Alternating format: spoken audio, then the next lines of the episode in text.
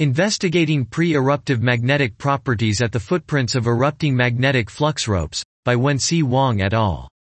It is well established that solar eruptions are powered by free magnetic energy stored in current-carrying magnetic field in the corona. It has also been generally accepted that magnetic flux ropes, MFRs, are a critical component of many coronal mass ejections, CMEs.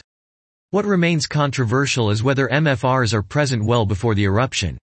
Our aim is to identify progenitors of MFRs, and investigate pre-eruptive magnetic properties associated with these progenitors. Here we analyze 28 MFRs erupting within 45 deg from the disk center from 2010 to 2015. All MFRS are well identified by conjugate coronal dimmings.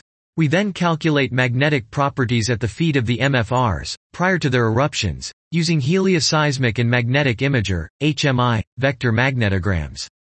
Our results show that only 8 erupting MFRs are associated with significant non-neutralized electric currents, four of which also exhibit pre-eruptive dimmings at the footprints. Twist and current distributions are asymmetric at the two feet of these MFRs. The presence of pre-eruption dimmings associated with non-neutralized currents suggests the pre-existing MFRs.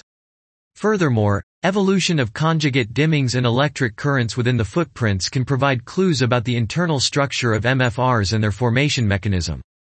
Dot. This was investigating pre-eruptive magnetic properties at the footprints of erupting magnetic flux ropes by Wensi Wang et al.